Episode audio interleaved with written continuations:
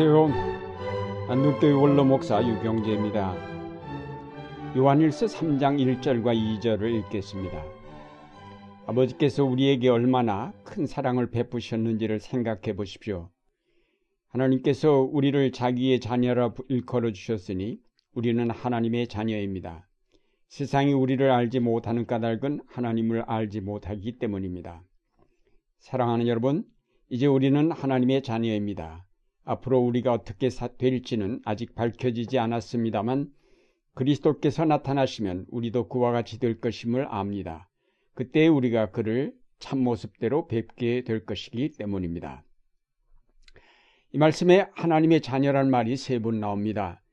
요한은 우리 인간을 죄에서 구원하시어 그의 자녀로 삼아주신 하나님의 사랑이 얼마나 놀라운 것인가를 강조하였습니다.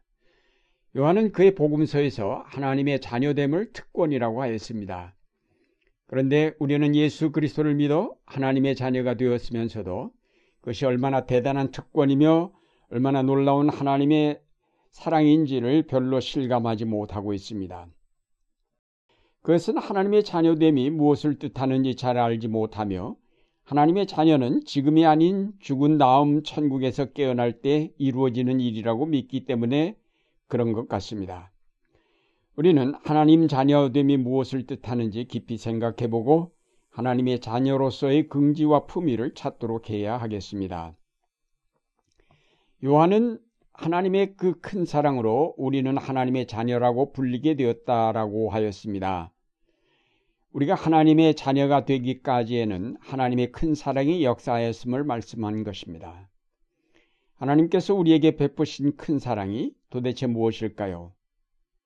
죄를 범하여 타락한 인간을 구원하시려고 하나님의 아들을 보내신 일이야말로 하나님의 큰 사랑이라고 하겠습니다. 그렇습니다. 그의 아들을 이 땅에 보내셔서 구원의 역사를 이룬 일은 가장 큰 하나님의 사랑임에 틀림이 없습니다. 그러나 우리는 좀 더 자세하게 그 사랑의 내용을 검토해 보아야 할 것입니다. 우선 그 사랑의 내용을 알기 위해 에베소서 1장 4절과 5절 말씀을 보겠습니다. 하나님은 세상 창조 전에 그리스도 안에서 우리를 택하시고 사랑해 주셔서 하나님 앞에서 거룩하고 흠이 없는 사람이 되게 하셨습니다. 하나님은 하나님의 기뻐하시는 뜻을 따라 예수 그리스도를 통하여 우리를 하나님의 자녀로 삼으시기로 예정하신 것입니다. 첫째로 우리가 이 말씀에서 주목할 것은 하나님의 자녀가 되는 일이 세상 창조 전에 예정된 일이었다는 사실입니다. 이 말씀은 대단히 중요합니다. 하나님께서 인간을 창조하실 때 점차 자라서 완성되도록 지으셨는데 그 최종적인 목표가 바로 하나님의 자녀라는 말씀입니다. 우리 인간은 처음부터 하나님의 자녀가 되도록 지음을 받았습니다. 여기에 하나님의 큰 사랑이 있습니다. 하나님의 자녀가 된다는 것은 3절에 있는 말씀대로 하나님 앞에서 거룩하고 흠이 없는 사람이 됨을 뜻합니다. 하나님 앞에서 거룩하고 흠이 없는 사람이 된다는 것은 하나님과 같은 존재가 됨을 뜻합니다. 그러가신 하나님 앞에서 우리가 거룩하고 흠이 없게 된다는 것은 바로 우리도 하나님처럼 거룩한 존재가 됨을 의미합니다.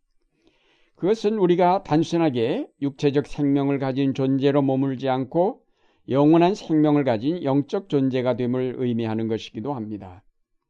우리는 단순한 피조물이 아니라 하나님과 비슷한 영적 존재로 발전할 수 있도록 지으심을 받았다는 것을 뜻합니다. 요한일서 3장 2절에서 요한은 그리스도께서 나타나시면 우리도 그와 같이 될 것이라고 하였습니다. 이것은 놀라운 은총이 아닐 수 없습니다. 그러나 육체로 태어난 우리 인간은 연약하고 제한적이며 깨어지기 쉬운 존재입니다. 이런 연약한 인간이 자라서 마침내 거룩하고 흠이 없는 영적인 존재가 되어 하나님의 자녀의 자리에 앉기까지는 계속적인 하나님의 사랑의 역사가 필요합니다. 위에서 인용한 에베소서 말씀에 보면 그리스도 안에서 우리를 택하시고 거룩하게 하셨고 그리스도를 통하여 우리를 하나님의 자녀로 삼으셨다고 하였습니다. 하나님께서는 인간을 창조하실 때에 그리스도 안에서 창조하시고 그를 통하여 하나님의 자녀가 되도록 예정을 하셨습니다. 다시 말해서 그리스도께서 육신을 입어 이 땅에 오신 것은 이미 창세전에 예정된 일이었습니다. 창조된 인간이 죄를 짓고 타락한 이후에 갑자기 변경된 계획을 따라오신 것이 아닙니다. 인간이 죄를 짓지 않았더라도 하나님의 아들은 이 땅에 오시게 되어 있었다는 말입니다. 이렇게 우리를 하나님의 자녀로 삼으시려고 하나님의 아들을 이 땅에 보내시도록 예정하신 일이 바로 두 번째 하나님의 큰 사랑입니다. 그런데 이런 과정 중에서 연약한 인간이 죄의 유혹을 받아서 타락하게 되자 인간을 하나님의 자녀가 되게 하시고자 이 땅에 오신 그리스도의 사명은 더욱 커졌습니다. 타락한 인간의 죄까지 대속해야 하는 사명이 추가되어 그 어깨에 메워졌습니다. 그래서 그리스도는 우리 인간의 죄를 대속하시고자 십자가에 못 박혀 돌아가셨습니다. 그리고 죽음의 모든 권세를 이기시고 다시 살아나셨습니다. 그리스도의 십자가와 부활은 우리 인간이 지향해 가는 영원한 생명의 길을 막고 있었던 모든 죄와 죽음을 제거하신 것입니다. 바로 그리스도의 이 십자가의 죽음과 부활은 하나님의 큰 사랑의 결정적 역사가 되었습니다. 이것이 세 번째 하나님의 큰 사랑입니다. 그러나 하나님의 그 큰 사랑은 여기에서 끝난 것이 아닙니다. 그리스도의 피로 구속된 인간을 계속 영적으로 성장하도록 성령을 보내셨습니다. 요한복음 16장에 보면 진리의 영이 오시면 그가 우리를 모든 진리 가운데로 인도하실 것이라고 하였습니다. 진리 가운데로 인도하신다는 것은 바로 진리 되신 그리스도에게로 인도하신다는 말씀이요. 그것은 하나님께서 처음 계획하셨던 대로 우리를 하나님의 자녀 되도록 인도하신다는 말씀입니다. 여기에 또한 하나님의 큰 사랑이 역사하고 계심을 알게 됩니다. 이것이 바로 네 번째 하나님의 큰 사랑입니다.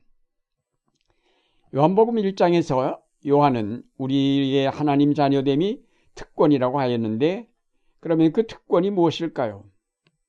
그 특권은 바로 우리가 삼위일체 하나님의 사귀임에 참여하게 되는 것입니다. 요한복음 17장 22절과 23절 말씀을 보겠습니다. 나는 아버지께서 내게 주신 영광을 그들에게 주었습니다. 그것은 우리가 하나인 것과 같이 그들도 하나가 되게 하려는 것입니다. 내가 그들 안에 있고 아버지께서 내 안에 계신 것은 그들이 완전히 하나가 되게 하려는 것입니다. 이 말씀 속에서 우리는 삼위일체 하나님의 하나 되심과 그 하나 되심에 우리도 함께 참여한다는 사실을 알 수 있습니다. 성부께서 성자에게 주신 영광을 우리에게 주셨다는 말은 하나님의 거룩한 파티에 우리가 당당하게 참여할 수 있는 자격을 주셨다는 말입니다. 삼일체 하나님께서 서로 분리되지 않고 혼합되지 않으며 종속되지 않으면서도 완전하게 하나가 되심으로 이루시는 놀라운 생명의 조화 속에 우리도 함께 참여할 수 있는 특권을 주셨다는 것입니다. 피조물인 인간이 창조주이신 삼일째 하나님의 사귐 파티에 참여한다는 것은 파격이며 특혜가 아닐 수 없습니다. 이것이 바로 하나님의 큰 사랑의 실체입니다. 이것이 하나님의 처음 계획하신 하나님의 자녀의 완성된 모습입니다. 사랑하는 여러분, 우리는 하나님의 자녀가 되도록 부름을 받았습니다. 아니, 이미 우리는 하나님의 자녀가 되었습니다. 이 하나님의 자녀라는 자리가 바로 하나님의 큰 사랑으로 마련된 놀라운 은총의 자리이며 파격적인 특혜임을 기억하고 하나님의 자녀의 특권을 소중히 여겨야 하겠습니다. 욕망을 따라 살던 과거의 삶을 청산하고 이제는 영적 성장을 위해 노력하는 하나님의 자녀가 되시기를 바랍니다. 이 시대의 풍조에 휩쓸려 생각 없이 따라가는 어리석은 자리에서 벗어나서 하나님께서 이루시는 그의 섭리와 경륜을 바라보며 따르는 지혜로운 자가 되시기를 바랍니다. 이제 하나님의 풍성한 사랑을 따라 그리스도 안에서 하나님의 자녀가 된 여러분들의 삶 속에 성령께서 항상 갇히게 하심으로 날마다 영적으로 성장하여 하나님의 크신 뜻을 이루는 여러분들의 생활이 되시기를 바랍니다. Música